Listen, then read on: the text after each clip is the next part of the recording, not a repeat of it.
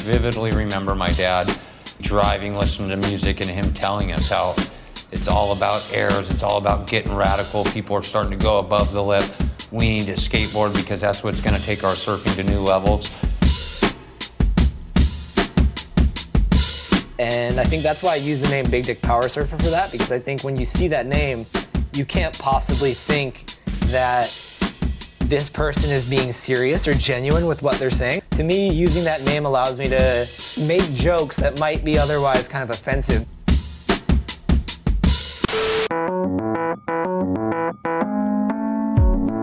Hello and welcome to The Drop. My name is Danny Johnson, and this week we have two interviews. The first is with Stab's new editor in chief, Mr. Brendan Buckley, who is currently in Costa Rica for the latest edition of Stab High.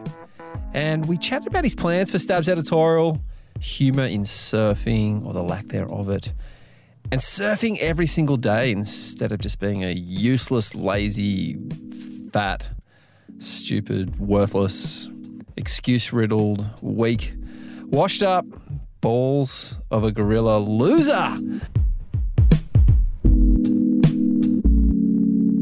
The second interview is via Mikey Ciaramella, who is also in Costa Rica, and he chatted to Nathan Fletcher.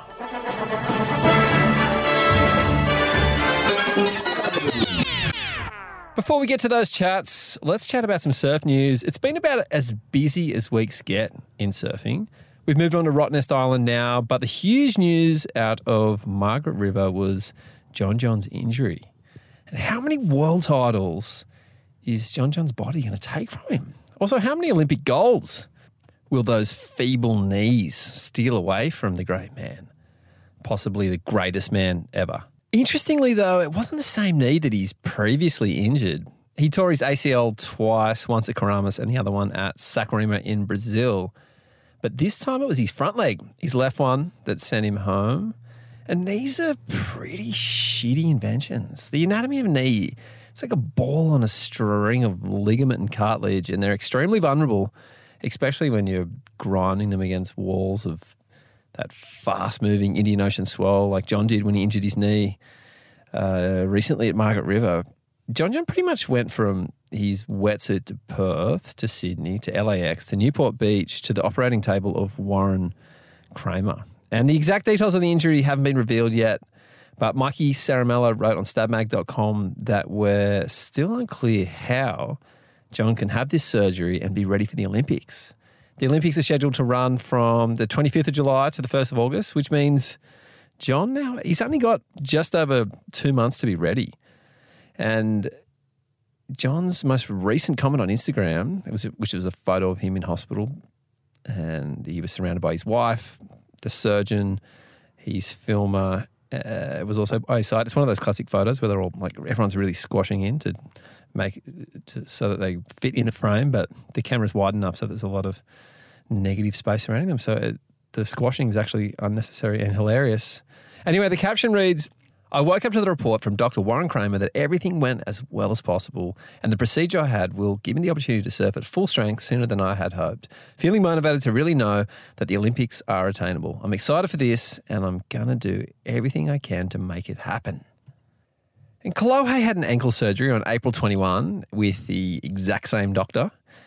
And John had that surgery on May 11, which means Kolohe has a three week healing head start on John. Different injuries, but he's still there with a head start. And then, even more cosmically, the last surgery that Kelly Slater had was also from that same doctor, Dr. Kramer.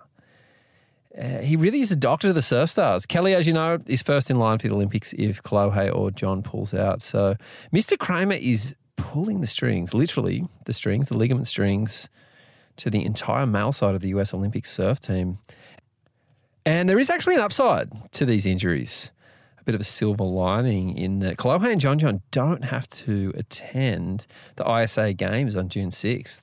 The ISA Games, it's it's like a bit of a bureaucratic inclusion with World Tour surfers already qualifying in like via their 2019 WSL ratings. But there's just this additional comp, the additional hoop that all the surfers have to jump through. Uh, to be included in the Olympics, which is kind of unnecessarily and, and, and something they would never do otherwise. But they are the ISA Games are really milking uh, the surfers wanting to be part of the Olympics and making them attend this event unless you've got a, an, a decent excuse, which is being injured, I guess, is one of them. Taj Burrow was given a spot in the Rottnest Pro, and everyone was extremely excited and, and kind of lost their minds at the idea of at the idea of seeing Taj in a jersey again. And when Taj secured his spot, he started training at the gym, and his strongest surfing suit is definitely his icy backhand, which is perfect for that Strickland Bay left. It's been five years since Taj was on tour, and surfing moves quick, so it was never going to be easy for him. But we saw what Taj could do in Stab in the Dark, and we know that he still has the potential to go really far in a World Tour event uh, until, of course, he didn't. He went nowhere.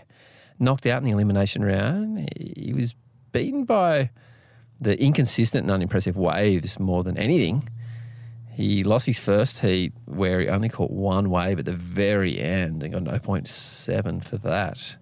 Uh, there was almost no waves in that heat. His second heat wasn't much better. The waves are smaller and still very inconsistent. After that heat was paused, there was a little shark scare there for a moment. And then uh, Griffin Colapinto and Jack Freestone and Taj headed back out and, and they took him down. But again, I feel like he was beaten by the conditions there more than anything. And after watching the last couple of events, I've realized that entertaining heats don't really come from pumping waves. They come from dynamic moments and lots of opportunity and lead changes.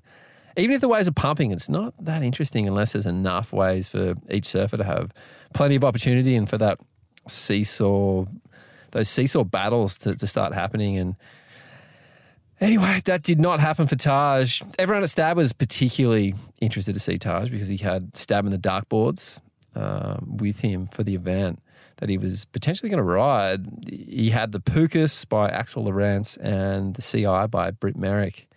He didn't have the Sharp Eye because he, he's actually buckled that one. Taj has surfed these boards so much since Stab in the Dark that, uh, yeah, that one that one bit the dust. And Taj was actually the first Stab in the Dark surfer in history to refuse to give the boards back because he he loved them so much. Let's chat to Brendan Buckley. Buck, as he's known, has been contributing to Stab for a long time. You might know his moniker, Big Dick Power Surfer. Uh, he's other otherwise known as the CEO of the ASP, a self-appointed position there. He's a hilarious man, and I can't wait to read more of his funny and interesting shit that he writes. Uh, now that he's Stab's new editor in chief.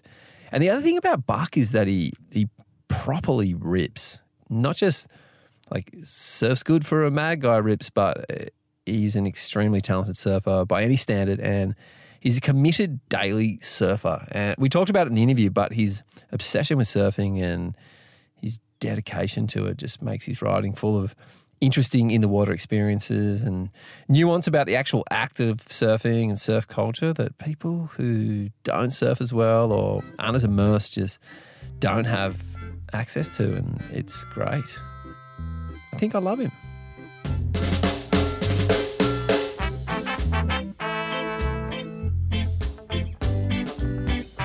So I'll probably start this interview by doing a little introduction, saying some nice things about you. So what what sort of things do you think I'll say? That's hard to say. Uh, I don't have a rat tail anymore. I feel like you would have brought that up. I feel like that's a nice thing to share about somebody. Remember last time we spoke, I had like a rat tail? Oh, yeah. what else would come up in a complimentary introduction about Brendan Buckley? I'm not sure if we worked together long enough for you to say really too many nice things about me. I'll think of something. I, I didn't. I didn't necessarily mean they would be sincere. wow. What what kind of nice things are you going to say about me then? I don't know. I don't know. We'll figure that out. Okay. Because I might disagree with them. You're trying to get like a bad boy image going. Maybe. I still think John needs to now that Gabriel's a good guy. Yeah, that would be a nice transition. You're in Costa Rica at the moment. You live in France, but you're you've been on the road and in Costa Rica for a little while. I don't know. The last time I went here was like 10 years ago. And for some reason, I left with the impression that it was like a place where like torched people from Florida go to surf and then get like shitty nautical themed tattoos. and I didn't realize it gets such good waves. Like it's been like there have been some really good mornings out in front of the house and there's just nobody in the water. It's like this like I think it's maybe a 10 mile stretch of beach, but the it's just this big open stretch of beach. There's nobody around. The waves have been firing, and I just can't leave that. Like there's other waves around, but when there's a wave right in front of the house that's firing and nobody's on it, I I can't. I just I'm not gonna go anywhere. So you're living the dream. You're getting Um, paid right now, and you're surfing your brains out. That's on the company dime. That that's that's the pro surf dream that you you kicked it off with. Yeah, thanks, Sammy, Tom, boys. So you all you transitioned from a struggling pro surfer to a surf rider. At first, you started out at Surfing Magazine, but you were on that pro surf program yourself. Was it hard to give up the dream and, and then start to write about other people's dream and them having fun? Um, I was kind of yeah. This is a weird question. Um, because that was actually a pretty hard time for me. Like the transition. Yeah. Luckily, the crew at surfing like they were super cool and understanding, and so they let me um still run stickers on my board for like a year. And I'd be able to go off and get like 317th in a QS, so it like help with the transition. But no, that was the fucking easiest thing ever. No, my life didn't change that much. Like, I still, I was still surfing a ton. It wasn't even like a question in my mind. It- like it, I got the opportunity. I was like, whoa, this is this is different. This is exciting. I'm obviously still gonna be surfing and thinking about surfing and doing, but yeah, doing everything I love and just exposing myself to something new and learning a ton. So, no, that was that was an easy decision. And so, how professional were you? You were you were chasing the tour. You were getting paid. Like- No, no, no, no, no. I existed at a time when you could be just like a regional guy and Yeah. magazines were still a thing. So I got like really good at flyaways. I could just do flyaway errors and not land them and then get in a magazine. And I mean, I never like, I know I never went too far with it. Like, I know I at least got photos in all the big three in the US back in the day, like Surfer, Surfing, and Transworld. And then would have things going with like the little regional mags. But I was way, way, way more focused on that than like anything competitive. I, I guess I got featured in some movies. Some of them are kind of regional, but I know I at least snuck into like one of the old Transworld films for a few clips. But it was all that side of it. Like it was all just pretty much trying to do airs, really. I didn't really like doing turns. You've just wrote your introduction ed letter on the site, and it came with a nice photo of you doing a, a nice forehand punt. And so you you still got the you still got the air air skills. I still got them, but one thing that's been a trip, like, I think like four people have gotten hurt this trip trying airs out of like 16 surfers or maybe 20. Um, and yeah, I don't know. I guess I still, I still love to do airs. It's still like my, other than getting tube, like my favorite thing to do in surfing. But to like hit a monstrous section anymore at like 31, I just, I'm not to do that. Like uh, the risk reward there for me, like, I don't know. I still, yeah, I'll still do them, but just not gonna throw myself off a Miola section. Yeah, shit. You started working at Surfing Mag, and then you went on to work at Quiksilver, and that's when you started contributing to Stab. And now, after working with Quiksilver and having a pretty small amount of editorial being contributed to Stab, you've you've you've taken the opposite path and left the big company and gone on and come back to work at Stab as the editor. Uh, what what led to that decision? Um, I think it was just too good of an opportunity to say no to. I think with all the changes, with going to a pay model and seeing that that, you know, that's working, it's feasible, um, and having the opportunity, I didn't. I was never like editor in chief at Surfing. I think I was online editor. I learned a lot at Quiksilver and had a good time for five years, but this thing came my way and I couldn't say no. Yeah, and people don't often understand the size of Stab. It, I think they also also get a little bit confused about the brief period when it, when it was owned by SurfStitch, which is is a big company that moves a lot of product. And but Stab essentially is a really small company. It's it's run. It was founded and and still is run by surfers, and, and we're really small, a really small team. It's very different from the world of of a Quiksilver that's a huge international company and, and has a big marketing budget and is doing all these big and exciting things. Like we're pretty like we're pretty tiny operation. A few people in the States, a few people in Australia. Uh, and then you're in France. You're going to be like the the, o- the odd European that's just that's contributing from over there. So, what are your plans? What do you want? What do you want to do with with the title as editor in chief? I think it all just comes back to surfing and especially keeping surfing fun. Um, a lot of, I think, what's happening in the surf world right now is people forget about the core audience, and I, I wrote about how I feel about core in that letter that you referenced earlier, but core to me is just people who love surfing, and I think a lot of people have forgotten about that audience and just try to go way too broad. And Yeah. so I just want to keep that person happy and I want to make them think about surfing differently at times. I want to inspire them to do it. I just want to make it feel like surfing by people who love surfing and for people who love surfing and keep it fun, keep it interesting, do some funny shit, do some insightful shit.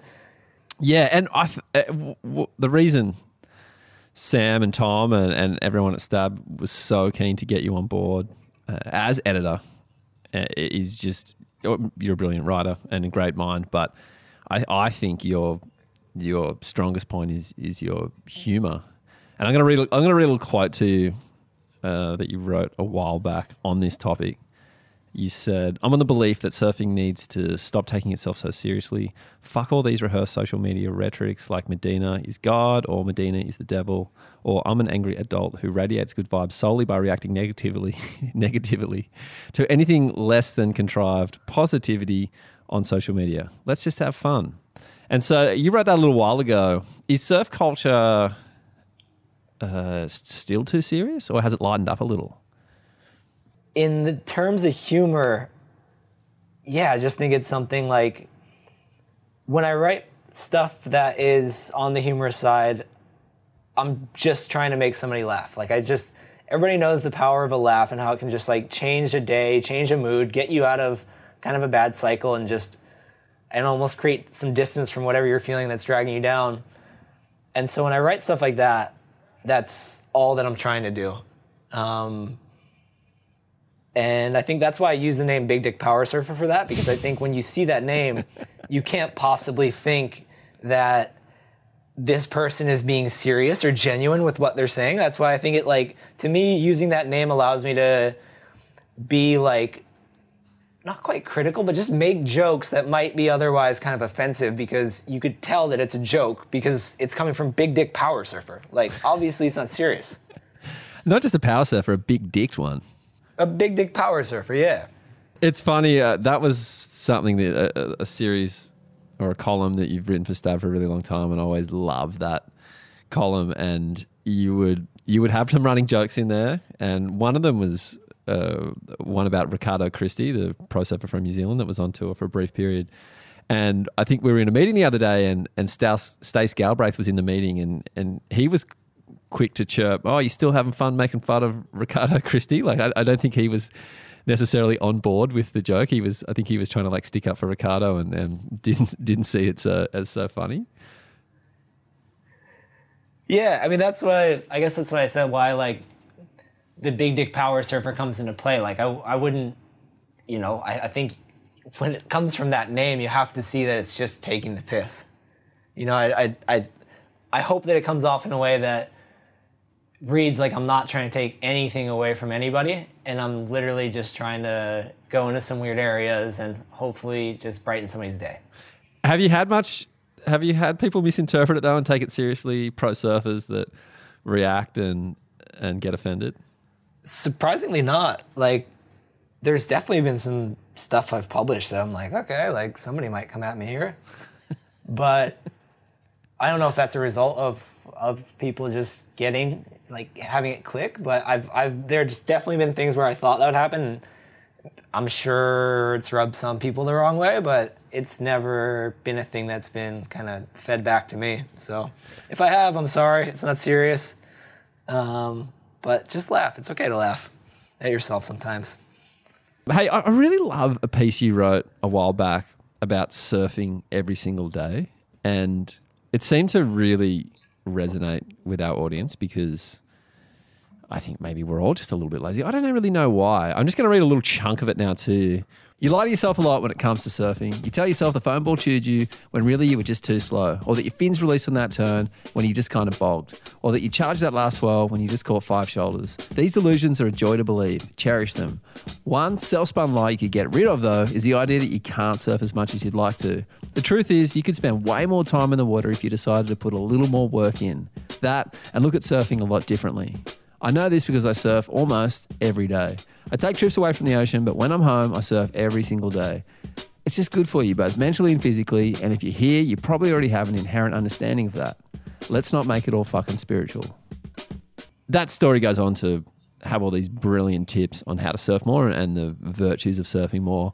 Why do you think that resonated with so many people? That story. I think maybe it made people realize that they can surf more. I think at the end of the day, like if you, I don't know, I know that I'm in a really lucky position. I'm well, well, well aware of that fact. But even friends that have people I know that have like super demanding jobs and a bunch of kids, stuff like that. Like I know people like that who prioritize surfing, and I know people like that who don't.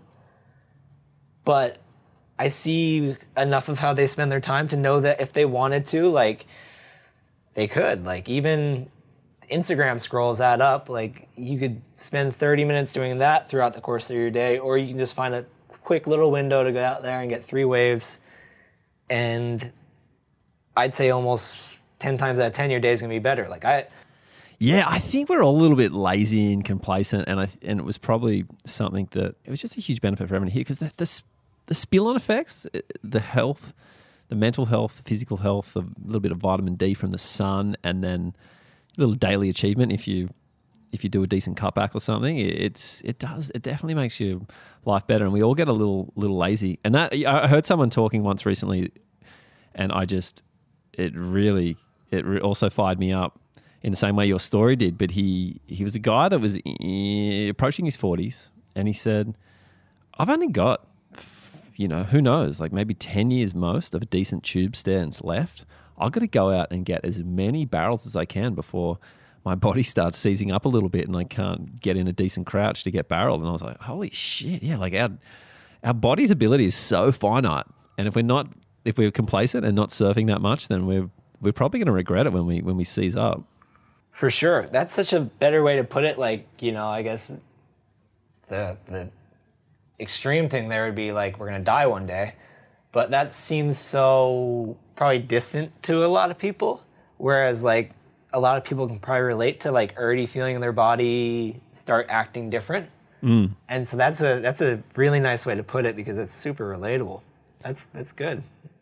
Only so many years of the tube stance left. Make it count. I always love it when you when you write your stab forwards, the stab newsletter, and then some of your pieces in this on the site. There's always a one last thing that you put at the bottom, and I'm going to read out some of those now, and then just get you to elaborate on or, or give me a little uh, a little bit of feedback on. So first one is if a floater isn't somewhat scary, the section wasn't worthy. I think floaters are one of the sketchiest thing you can do in surfing. If you do it off a proper section, like it's one thing if it's you know a lower section, you can just float over something. But if you do it on like a heavy reef or beach break section, then it's terrifying. Like I think you have less control coming down from a floater than you do with an air. And so I back I back a hardcore floater. Okay. Into yeah. it. So, but if the section isn't isn't scary enough, because floaters are one of the funnest things you can do. They're up there with like foam cleansers, like just so satisfying. But if, if this if the section isn't isn't scary, then just flick off. I don't know, find a better way. Maybe like get around it and try to hit that first steep part of the wave rather than than floating it and getting ahead of it. That's good advice. All right, next one. Yeah. Surf coach. Big dick surf coach. Hit me up for tips. Next, all right, next one. Putting on a cold, wet wetsuit on a cold, wet day makes you a stronger and more resolute human being. Oh, that I just agree with entirely. Yeah. That's like the hardest thing to do. Once it's on, you're fine. Like you have that like 30 seconds where it's miserable and then you're fine once it's on. But I feel like especially if the waves are kind of shit, like that's the hardest thing to do mentally. You just don't want to do it. Yo, it's And so I it's think doing it- psycho. Especially that part where you've got the legs on and then you've got to peel it up over your top section and like all those vital organs get cold. It it's psycho. Yeah, yeah, no, I, I believe in that one. Sometimes I tell myself that it's like, especially when like bringing groceries in from the car too, and I just have to. It's the winter, and I see my suit, and I'm like, can't really grab it in this load. Maybe I'll come back down. Like I'm, I live on a third floor of an apartment, and it's just always a hassle to park. And so there's times where I like look at my suit and be like, tell myself like, no, I'm gonna do it just to just so I have to put on a cold wetty. When in reality, I'm just too lazy to come back down and grab it. But I have weird little battles with myself sometimes in the winter in France like that. Oh man, I'm, I'm talking about putting on a wetsuit in on the east coast of Australia, which is is nothing compared to the. You're doing like proper Wim Hof type exercises when you put a wetty, a wetty on over there on a cold day. Well, that's I feel so lucky like to have grown up where I grew up. I grew up in New Jersey and it's like I think it's perfect because it gets freezing cold, so you learn to deal with that. The waves get really good, so you learn to appreciate getting tubed. But it also gets really really bad, so you learn to like appreciate any bit of swell you get and like always just be looking to surf, have like really low standards and I really think it set me up to like appreciate pretty much anything in surfing. Like I couldn't imagine coming from like a place that just gets sick waves in boardies all year. Like that would be so hard to go anywhere else. I know a lot of Hawaiian pros and also Indonesian pros. They're, they're way less mo- motivated to travel because they've got the best waves right there in, in boardies. And that makes sense to me. Yeah, I mean, it's super understandable. Yeah, so I think if you grow up in like somewhere that's grindy, awesome, and if it's like cold and grindy, you're just set. Yeah. All right, next one. The world needs more backside roundhouse to laybacks. Well, that's just a simple fact. Yeah, I, I, one. I agree with that one. I love that. Yeah. What else do you Are love? you goofy? yeah, I'm goofy. Okay. Who do you see when you imagine that? Um, God, I didn't actually see anyone. I certainly didn't see myself. I mean, if I try and think about it right now, I really like the the hyper limber people, like a Corey Lopez. That you might think they might not be because he, he's not a tiny guy, but like he just has that elasto man. And then if I if I go back into the Rolodex of yesteryears, I think of Timmy Curran. He was someone that was super limber and could really like lay back and then pop back up. So I think he, I think I remember him doing a few um, backside roundhouses to laybacks. Who who do you imagine? It's kind of funny that you said two Americans because my, I don't know why. I just went Occy and Shaun Cansdell. Oh my god, I grew up in the same Who- town as Shaun Cansdell. I sh- and he he's like a pioneer of my other favorite move. Or not a pioneer, but he was a he was fluent in one of my other favorite moves, the carving three. Ooh, yeah. I love the way that guy surfs. Yeah, man.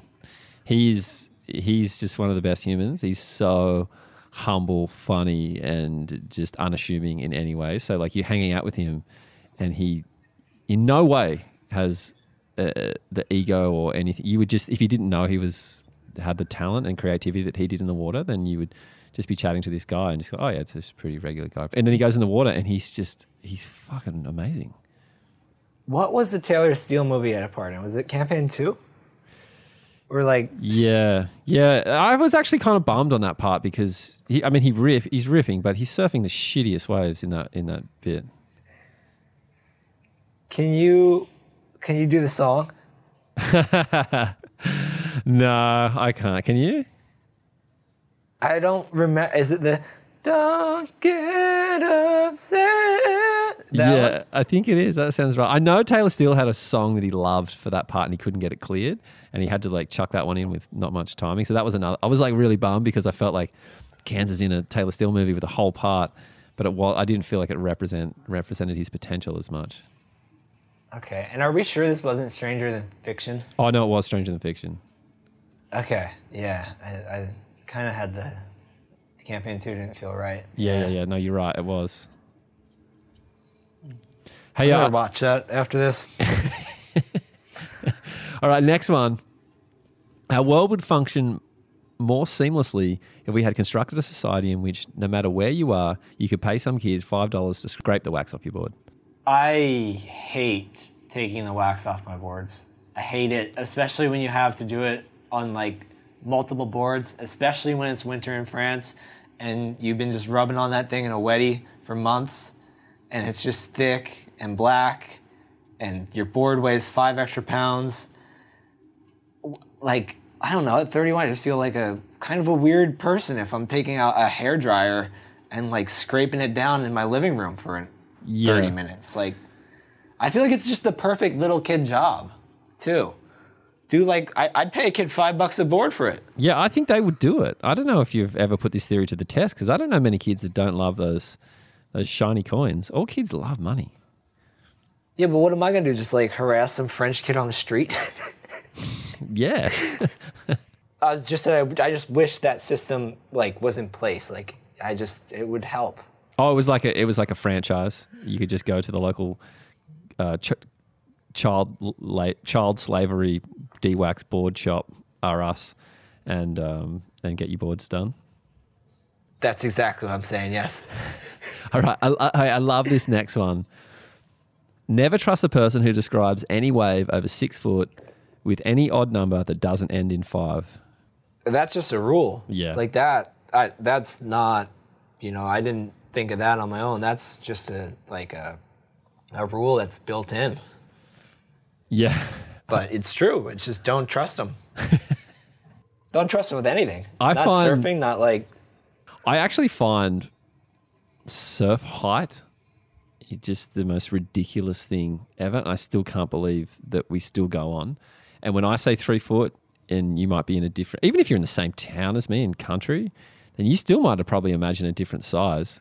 But if you go internationally with your three foot, that's going to be such a huge variance of wave size. In Hawaii, that means you know, 10 foot. In, in California, three foot is literally three foot. In Australia, it's about, I don't know, it's probably about six foot of wave. It's just this completely arbitrary, like sort of based on the imperial thing, but actually not literally because you, some people measure from the back of the wave.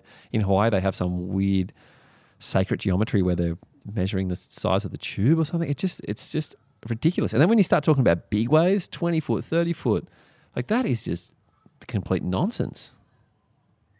Yeah, yeah, I love it though. I would like. I think it'd be so much more annoying if we had like a system that everybody agreed on. Yeah, that's true. Actually, you've just swung me just like that. Yeah, I mean, it's like the mystery of imagining like pull up, arrive at like a surf camp at night, and you're meeting somebody, and they said it was like three foot today, could be four foot tomorrow. You're just kind of feeling them out. You're like, oh, okay. Like it says, I I think that's part of the fun for me. All right. Well, let's keep it then. All right, this last one. I could never trust a person who has a stockpile of leash strings. Man, it sounds like I can't trust a lot of people. Yeah, you're quite a paranoid guy once you once you really break I down. guess so, man. Yeah, this one, um, Mikey C probably has like 37 leash strings. Is he a gear guy? Is he, has he got like little compartments with his sunscreen and wax and, and, and all kinds of organization with his fins? We've got a few different houses, so I'm not. I haven't seen like his board bag, but like imagine if that guy had a garage. like imagine all the leash strings. But I trust him, so I guess that rule's kind of, kind of. Um, I gotta take back my words there. But he, I think he would have a lot of leash strings. I do trust him. I do like him. But in general, I just I can't ever have more than one at a time. I don't understand how people could acquire more than one at a time. one time I was at Lowers and I realized I didn't have one. I had to take my shoe and I found like an old rusty trash can. And so I took the lace and I had it in both hands and was just rubbing it on the edge of the trash can for a while until it would break. And for me, that's so much more natural than like having like eight of them just in a drawer at your house. yeah, I guess. I, I've every time I come. How many do you have any? Well, I mean, I've I remember once being in a surf shop and they had them on the counter, and I was like, "Holy fuck! Well, this is amazing!" And I bought like three or four, lost them all instantly. And then the other day, a friend handed me a board and it had a leash ring in it, and I was just like, "Yes."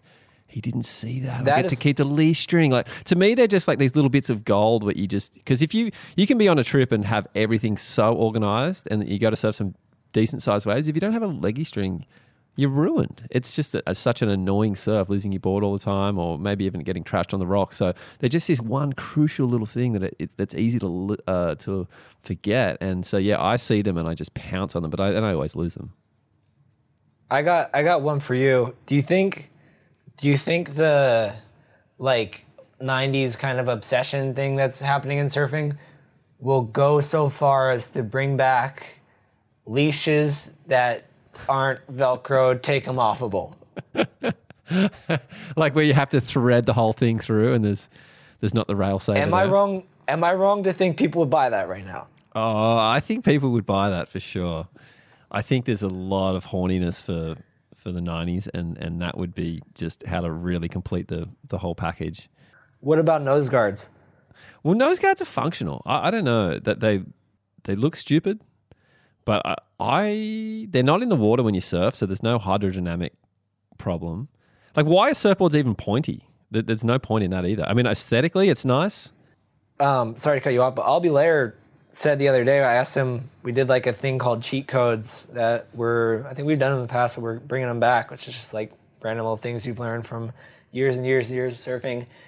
And he said one of the things he learned was that you just don't need a nose. He Yeah. had this point exactly. Like, you don't need them. They're, they're pointless.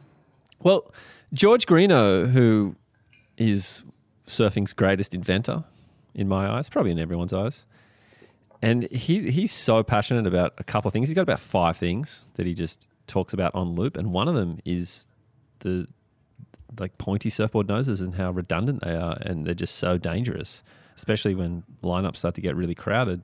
Yeah, we're, we don't need them. But if we have them, you're back in the nose guard. I understand why if a mother was buying or a father was buying their kid uh, a, a, one of their first like shortboards or something, I understand why they would be all about having a nose nose guard to save their eyeballs from getting poked out. I mean, would would Derek Hynd have lost? Oh no, I think it was his fin, wasn't it? But I mean, he lost a he lost an eye during a comp due to the board flinging back and attacking him, and that could have easily been his nose, and it might have been might have been a different story if there was a nose guard on there. I might start using fin guards, and I don't even care about hydrodynamics and going slow. Just keep myself nice and protected.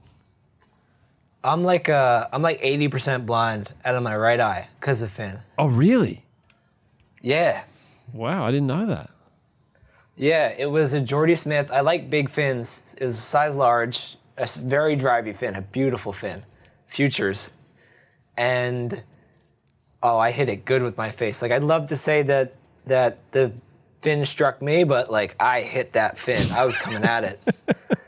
Um, it was a windy. Like I'd been out for a while, like three hours, and it was the wind came up real bad and I tried an air. I like knew it was gonna be my last wave. Tried an air, and the board just started like violently kick flipping.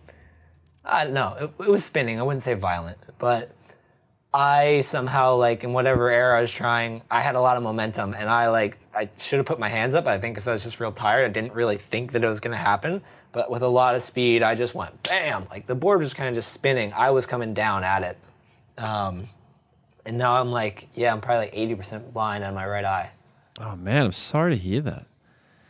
No, it's really not bad. Like it's it's my right eye and I'm goofy foot, and now I just have an excuse to surf like poorly backside for the rest of my life.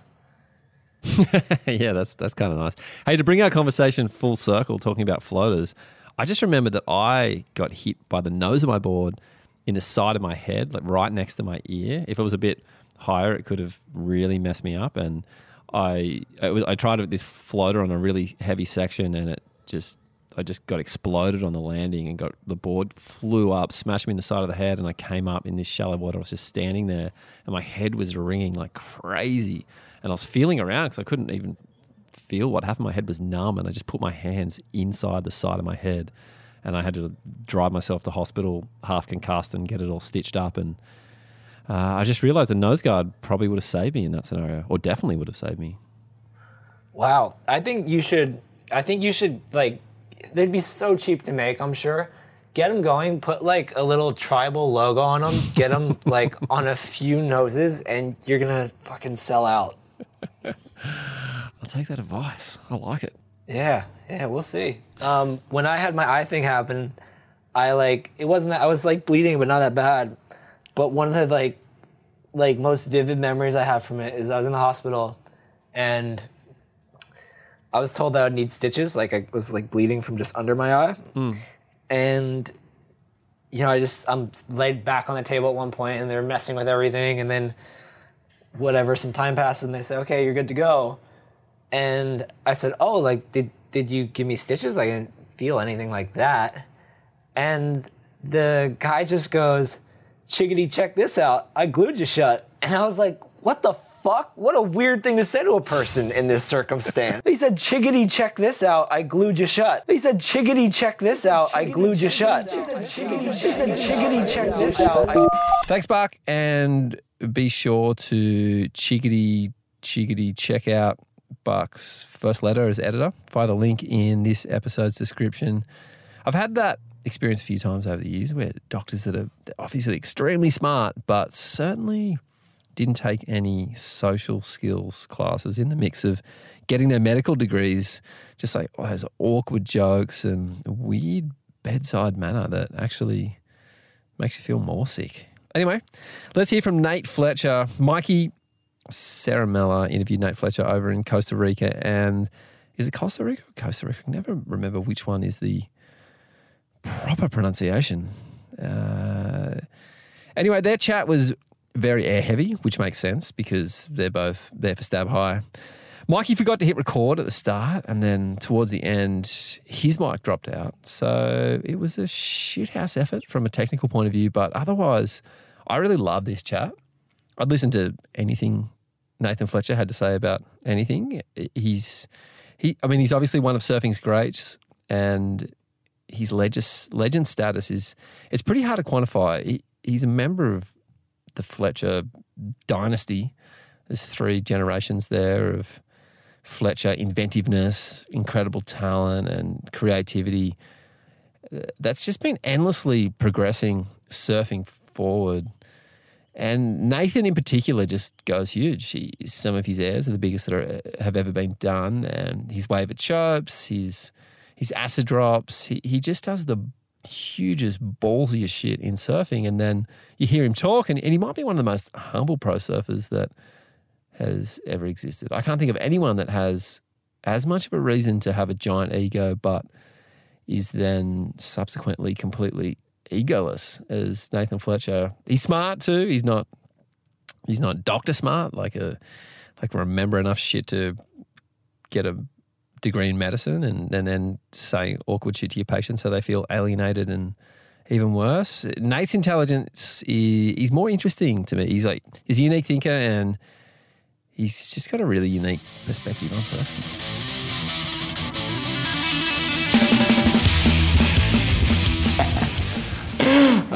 Man, Nate's gonna kill me. We uh, this is our second go because you'll never guess who forgot to press record. That was me, amateur podcaster. Um, sorry about that, Danny, but we're coming in hot with take two. Nathan, Dude, yeah, we were, it- that was just a rehearsal anyway. yeah, I hope you have all your answers sorted now. yes, I do. Um, so, how the hell are you? I'm good. You're good. Same as I was. We're good. Things are good. Actually, uh, I'm really good. We're in Costa Rica, so I got my family here, and the waves are good. So it just really doesn't get better, I don't think. Have you spent a lot of time down here? Um, short bits. So I've been here probably six or seven times, but only for a week or a couple days at a time. Yeah. Who did you come down here with? Um, I've come down here multiple times. I've come with the Quiksilver guys, like the first times, and then the air shows. And then I'd come for Damas. Came with Bruce a couple times. You were obviously on that Indo trip last year. I'm sure everybody remembers the air at Macaroni's. That was just an absolutely massive straight air that you basically bottom turned out of a barrel into, which still blows my mind. Um, what was that trip like compared to this one? Like, where do you see the difference in surfing and maybe even in kind of like how the surfers get to interact? In my opinion, the, um, the for the sport, um, the waves have been much more predominantly good for uh, and progressive surfing here, where in uh, the Mentawais you would see everybody surfing at their highest level, but it wasn't so progressive friendly, where you'd see maybe a couple airs, um, some small things throughout the day, maybe a couple big things, but seeing how it's conditioned based, I feel like Playa Hermosa um, lends itself to have much more of like progressive style conditions where it's kind of windy, it's closed out, there's a lot of chunky sections. You really got to hunt for it, but when you hunt for it, you get something. It's uh, you get a lot more reward. I feel like the other group that we've seen out here, sometimes out front, sometimes they're doing a little bit more venturing because there are more waves that are a little bit more user friendly around. But are the ladybirds, and they've actually had almost maybe more success in terms of like completion rate than the men. What have you been seeing from them that like stands out compared to past years? Well, I just feel like that they're progressing so fast and so new and so different that I mean it's the biggest influence or it's the biggest inspiration going. I feel like all the male surfers are more inspired by watching the little girls surf than they are by watching their um, their peers just because it's so new.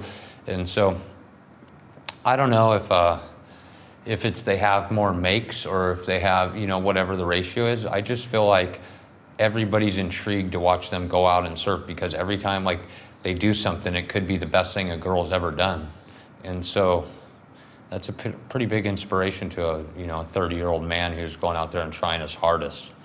When you watch some little girl just go out there and wing one downwind and just make it, you know, so so I don't know. It's it's definitely an inspiration for sure. It's the biggest, coolest thing going in surfing. I feel like.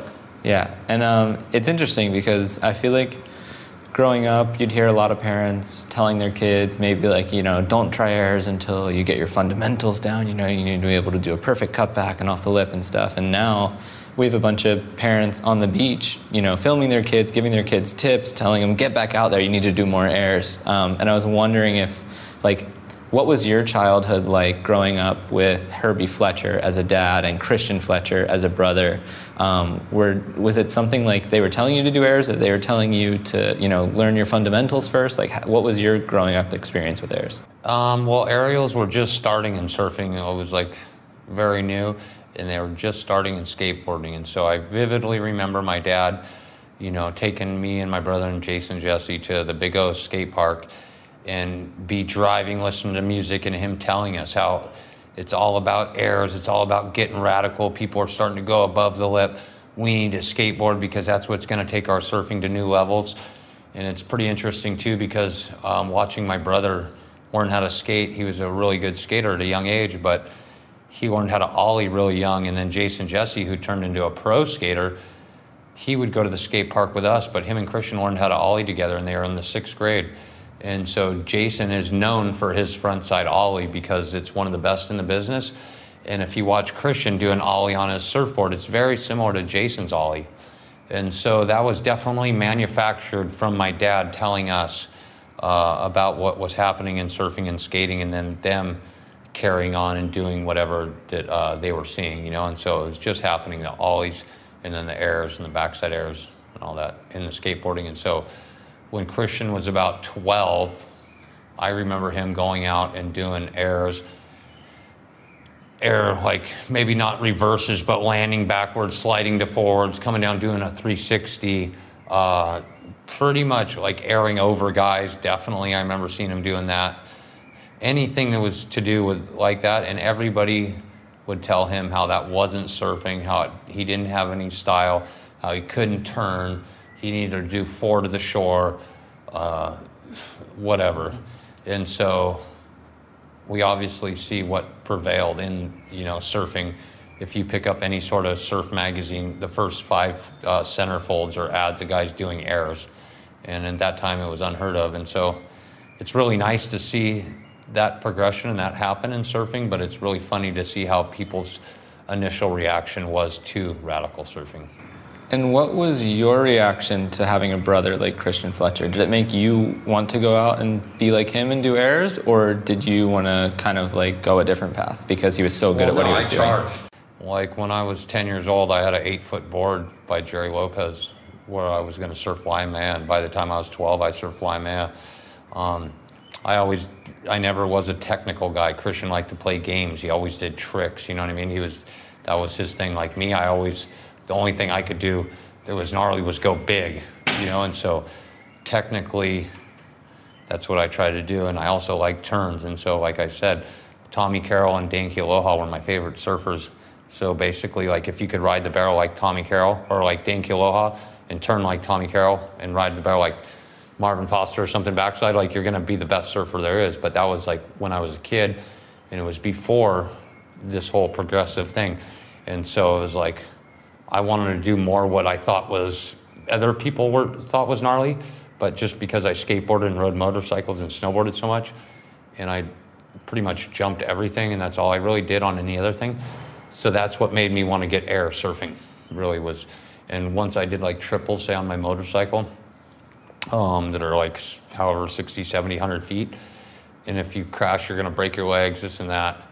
And then you're coming into a closeout surfing where it's sand and water and you're going to go three feet. It, it just the consequence didn't seem as bad to me. And so that's why my opinion is like oh you want to see people go huge because if you see other sports like for instance you know you saw guys go big big and skateboarding and and then the little wheels came out and then street skateboarding and everything. But then you know obviously through that became the mega ramp you know? And so it took Danny Way to, to have his experience through motorcycles, through snowboarding, through skateboarding, through surfing, and then through his skateboarding experience, took all those things and combined it, and then came up with the master plan of the mega ramp to go just bionic, you know. And so, when you look at that sort of a mindset, um, we don't really have that in surfing. You know, somebody who's just like trying to go huge, and so I feel like you know, when you look at people like Evel Knievel, Danny Way, Travis Pastrana, even for instance, like a Shaun White in the, you know, the pipe.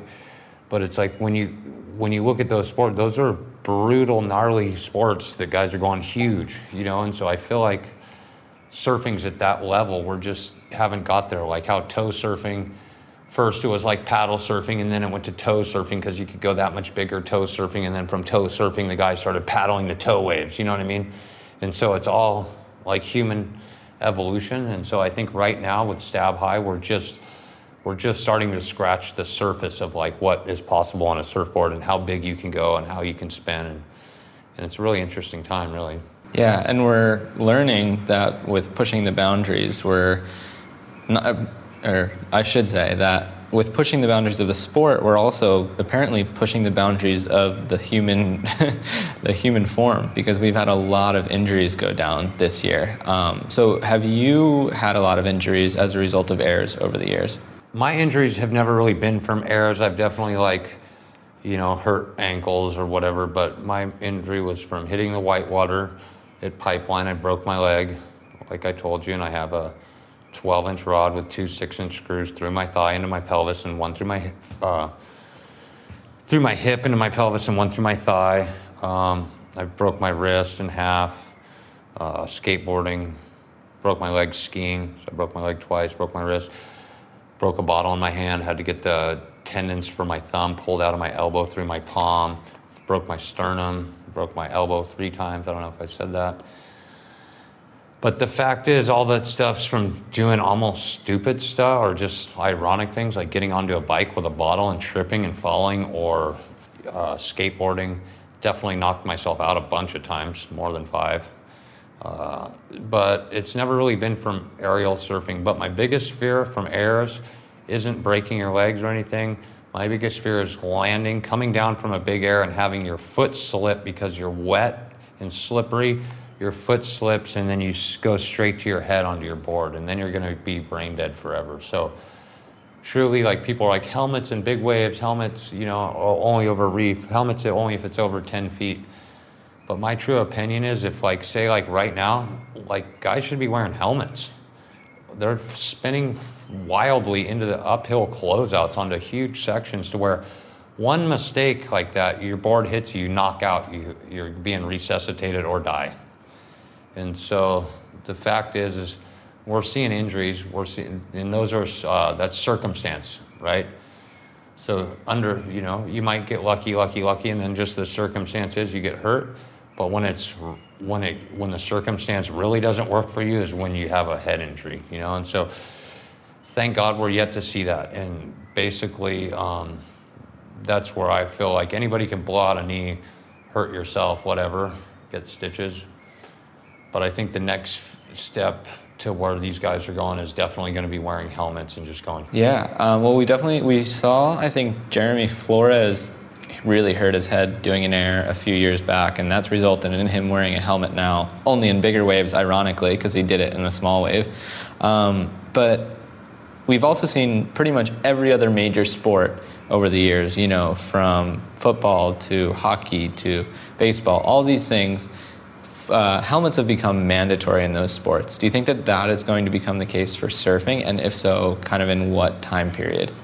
You know what? I don't know if it'll become mandatory because surfers are so um, slow to get to the point. Because I remember being young, like, and my dad would have to go tell people how good Astrodeck was. Oh, you want to stick to your. My dad had to go put the stuff on their board. If you, if you wanted somebody to ride Astrodeck, you would have to put it on their board. and so I just remember going with my dad to go scrape people's wax and- with acetone and then clean the board, watch my dad put on the Astrodeck. And that's how it got going. But now every board you see pretty much has a traction pad. And if it doesn't, cool, but at the same sense, most of the progressive surfers, and more so even now that you're seeing front foot traction. And so 30 years ago, my dad tried to make front foot traction. Everybody laughed at him. And the same case goes for imagine the first guy who wore a helmet skateboarding. They'd look at you like, look at this idiot. He's got his helmet on, you know? And then it's like after enough time, it's like, oh, maybe that is a good idea. Oh, maybe we should make it mandatory. So I don't know when they'll make it mandatory. I don't know when it'll become cool enough. I know when I make the right one myself, because I'm making a carbon fiber uh, custom casted helmet for myself that hopefully will last me the rest of my life, or at least 20 years, so I don't have to think about it. But I feel like what you were saying, like this is Formula One. So like a Gath helmet is good for just your average water sport, kayaking, surfing on your soft top, you know, this and that. But when you're cartwheeling at Jaws or say doing one of these huge airs in a land, you're gonna want a Formula One factory helmet, you know, and so the fact is, is we're not there yet. Nobody's put the time into the technology to make them like super tight, super sturdy carbon fiber, only a wetsuit on the inside with a little mini bill. There's one guy in Australia that does it, and I forget what his name is. But the fact is, is once people are having custom tailored helmets to their head, where it's not like a, you know, jarring your neck when you land, everything's really good. I feel like then it'll be the time. But until they get to that, it'll be like thousand dollar helmet, you know. Yeah, I'm just amazed. Uh, it, it sounds like your dad can just see the future. Everything that he did and everything that he's done has kind of like come to fruition. If not immediately, then 30 years down the line. Is he just like a visionary? Um, to be honest, he's an inventor. He just he, that's the, his thrill in life is creating, inventing, and so like he would tell me, you know, when he was young, if you want a surfboard, you make it. You know what I mean? If you wanted the board short, you would strip the glass and cut it down and make it short. If you you didn't have a leash, so if you would go to Honolulu Bay in the day, you would surf until your board was smashed up at lunch. Go and eat lunch, uh, which was probably peanut butter and jelly and coconuts and then patch your board, let it dry, and surf in the evening, and it would be done. You'd only get a board for that one session, you know, because it would be too smashed, uh, or it'd be gone as soon as break the fin out. And then, if you wanted to travel, you wanted a board bag, you had to make your board bag. So my mom would make the board bag. If he wanted trunks, they didn't sell trunks. You made your trunks. So basically, once you do everything on your own, that's the only way your mind thinks. Everything we have is bought. Um, even the difference between when I was a kid, you had a five board quiver, a three board quiver, like for an average person, five board was like whoever, Michael Ho or Rabbit or something crazy. But it's like now you got guys with 30 board quivers. They don't even know what they ride, but the only reason they ride that is because the other 24 guys all have the same 30 board quiver. And so, uh, like once they all of a sudden like jump on some different alternative shape at an electric acid board test, all of a sudden they're like, "Whoa! I never even knew how fun this was." And you're like, "Oh yeah, like there's all sorts of fun out there. There's longboards, there's fishes, you know what I mean?" And so, I don't know if my dad was is like some visionary. I just know my dad's truly passionate about the love of the sport. He he did everything he could in his name to be able to provide for his family from surfing, and so we could surf. And so it's not that he's really that visionary. He's it's a, it was a necessity to him. You know, there was just no other way he was going to do it. It's like he wasn't going to get a real job. He was going to make something in the surf industry. And so, like when he was young, what he said is he saw guys like Hobie who would make boards, Greg Noll, um, Velzy, all those people. The only way they could surf all the time was they created a brand of boards, and then they would have a shop and sell boards and surf. And so that was really what a surf a professional was was actually you were marketing yourself and selling stuff. Jacobs, you know what I mean? All the different brands. Those are all people that surfed, and that was the first era of figuring out how to get paid to surf. And so it wasn't like you got a salary. There was no such thing as getting paid. It was like if you were a surfer, you were a burnout or a dropout. You know, you dropped out of society. And so the fact is, once you do all those things, that's the way your brain thinks. Like when you see something, you want to make it better. Oh, you know, you could do this. It's there's there's more to come. Like when you see a jet ski, it's like, oh, you know, you could pull a surfer. And then once you pull them around enough and you go freeboarding, because I remember doing this, it's like all that. And then it's like, oh no, we could tow somebody into a bigger wave. Oh look, you can pick the guy up. You know what I mean? Call Terry a hui. Tell. Uh, there's it's just like common sense when you when that's what you're striving for. If you're going for the other side, like making money, like uh, he'll never retire. Is my point. Like he's put himself where Astrodeck is sold coastal on a brand new surfboard. There's never going to be a, a, great market for a tail pad. Is my point. Like if you sold a pair of trunks, you could sell it from California all the way to New York, all the way around the world. Where if you're selling people that are only buying stuff for their new surfboard, you're really yeah you really limited your sales to coastal and seasonal. But back to so with surfboards though, and you know the idea of you growing up and if you wanted something you had to make it or whatever. It seems to me like like when I pick up your board compared to a lot of the other boards here, which have been absolutely destroyed. Like we've been dropping off eight boards with the ding repair guy every day your boards feel a lot more solid to me. Like they feel a little bit heavier and they feel just like more, I don't know, like substantial. Is that something that you do consciously? You get your boards made strong so you can serve them hard? Well, no, it's Stretch. Stretch makes him boards, he pays for the boards, and he makes me boards, and I break stuff. And you know, that's what I do. And so through this time, we've made it to where my boards are much more sturdy than like normal boards. Because if I ride a normal board, I go right through it, I feel like. Um, we put in deck channels. Right now they have like a bamboo leaf spring. And so that's vacuum sealed to the blank, so it makes the blank super strong and then still has torsion. My boards actually break or buckle maybe two or three times, but I still ride them. And so basically they just flex, they don't really break. It's interesting, but uh, it's definitely taken time to get it right through epoxy and having the right dampening and and to have the boards feel good, not too heavy. Because, like, say if you put a carbon wrap, it's like too thick, too heavy. There's just so many different variations. Like, even Stretch kind of helped invent that S cloth, you know? Yeah. Well, what about the design of the board too? Like you've been running those no-nose boards for a while now, and they're they, because of you, they become kind of synonymous with airs, and now we have Albie Layer, most of his boards here are noseless as well. You know what though? I saw Albie riding them before, like even I had them, and I mean I rode them when I was young too that were noseless. I'd ride a five two, like a little mini shortboard where I'd cut the nose off and make it round. And for me, I just like the feel of it. I like to grab my nose when I go to paddle. I like the rail channels when I duck dive or like when I grab my rail.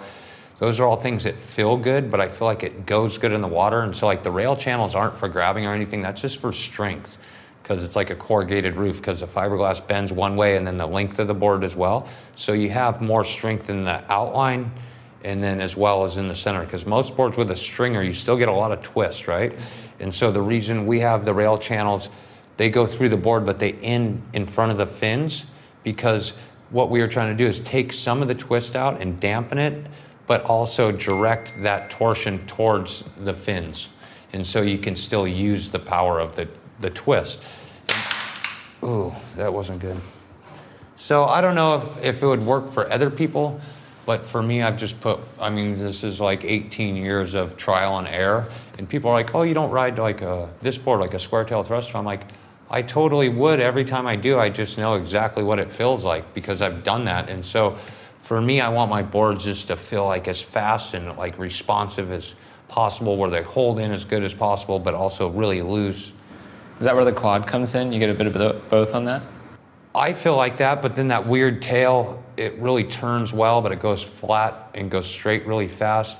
You can chisel down the line or you could go up and down. You know what I mean? So for me, it's everything you do to better something, you lose something, I feel like. And so you're trying just to get a little bit out of everything, but not lose all of it, I feel like, for me. And so, like, if you have a twin fin to a thruster, you're going to lose something, but you're going to gain something. So every, you know what I mean? So it's like, for me, I want it more as much gain as I can have with this little loss.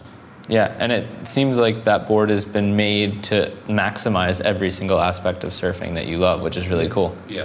Um, and with that in mind, we're obviously here trying to see who can do the biggest airs, the most interesting and unique airs with the craziest grabs and spins and all that. But you are the master of the straight air, which once again we saw in Indo last year. We saw you do what was going to be the biggest air ever done um, last year in Hawaii pipeline. Um, and I want to know do you think the future is up? Do you think the future is spinning around a lot? What is the future of aerial surfing for you? Well, in my opinion, it's everything. Um, but truly, through human evolution, I feel like you got to walk before you run, you got to crawl before you walk. And so the fact of the matter is, I feel like we haven't even tapped the potential of the straight air.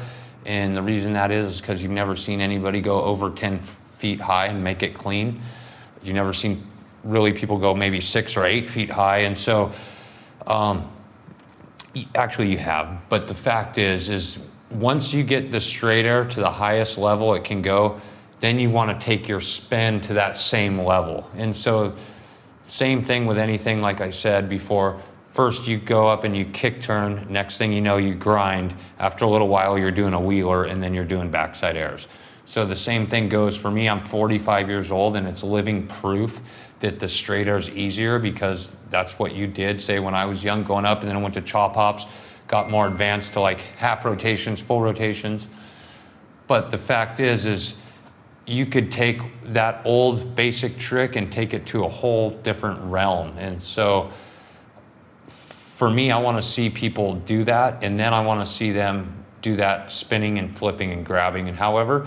But I feel like if you don't have your fundamental basics down, like you were saying, the parents say, then it's really kind of like it's like being an abstract artist before you ever to learn how to charcoal a bowl, bowl of fruit. You know, it's like anybody could say that that's whatever they want to say. But if you can't charcoal really a bowl of fruit, I don't feel that you have the opinion to say that this is some whatever that is, you know? You have to know the rules before you break them, that sort of thing. Exactly. And so to me, that's just whatever. I'm no master of anything, but I, yeah, I'm a master of having fun and loving what I do. And so basically, from having fun and loving what I do, that's what I did. But I hope that's like a trail map for kids in a sense to see like a huge proper straight air and then take their tweak and add something to it. You yeah. know what I mean? Because it's like that's really what it's for. Like it's no end to anything, but really I feel like we just need to take what we have and take it to that next level. Yeah, I mean that area you did at Pipeline last year was so special because one, I mean just the still frame image is just striking.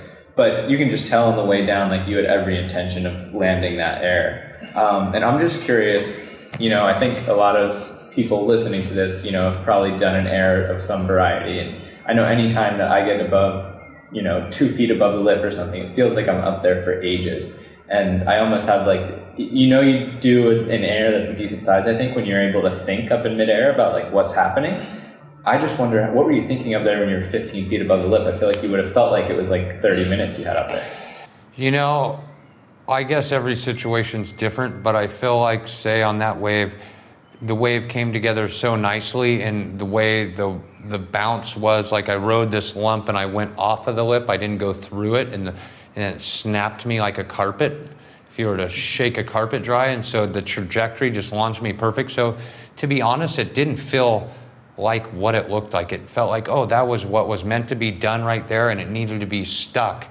Like I know I could stick it, but the fact is, when I landed, I was landing on an uphill behind the wave. There was no chance of anything to go further but I was totally controlled on my board. Where if the landing was right, I would have definitely like went through my board if I had to.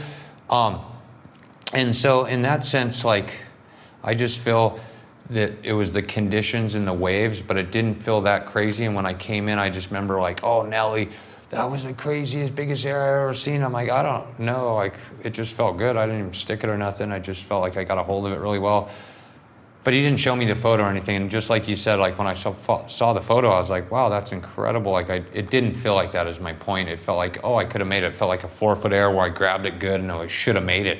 Like in my head when I left, I was like, God, I should have made that if I was just a foot or two more forward. Or if I poked the tail out more, I would have come further out, you know, and then landed on a good tranny. But that's not what it's about. It's about just seeing what happened and then trying to do that and then other people to see that. And because hopefully it gives people inspiration just to go big, really big, you know? Yeah. Well, that's what on this trip I've seen you surfing a lot all over, and as much as you know, you're obviously you're not in this event, but you still love doing airs. And we saw the one you did in Indonesia last year to win the Monster Air Award, which you didn't even know that you were in the running for, but you won anyway. Yeah. But out here, you know what I mean? Like I've seen you most of the time, you're just going out there and either trying to do a huge turn or yesterday we had some good waves and you know there are some barrels to be had like it doesn't look like you're searching for air sections so do you feel like you're more just responding to kind of the wave in front of you rather than looking for a certain type of thing you know what to me I, I feel like you can't really try an or you can't really force it and like i definitely tried weird little chop hops and bunny hops and I feel like if you're playing around and having fun with it, when you get presented the opportunity, you're going to have a better chance at doing something. So I feel like that's part of playing is jumping around. I like to do turns. Um, I like to ride my surfboard basically. But the fact is, is when you're having fun is when you're in tune with like that special moment. And so you can't really force a special moment is my point. You want it to happen, but like today, I got presented with an opportunity and I did a real air. And so I can say for one time on this whole trip, I did an air. I didn't make it, but you'll see it. And the fact is, is that's the way I want to do an air. So any other thing like hasn't even been an attempt. I might have tried or done something, but there was, hasn't been a time where I was like, okay, this section is insane. I'm going to hit it. And so I got one of those today, and it made me super happy. But the fact is, you get those very rare, and especially out here, that's hard to come by. Is like a a really good proper section, and so the guys that you see out here doing real good, they're on a rhythm. They're like manifesting these peaks. They're like manifesting these peaks. They're like manifesting these peaks.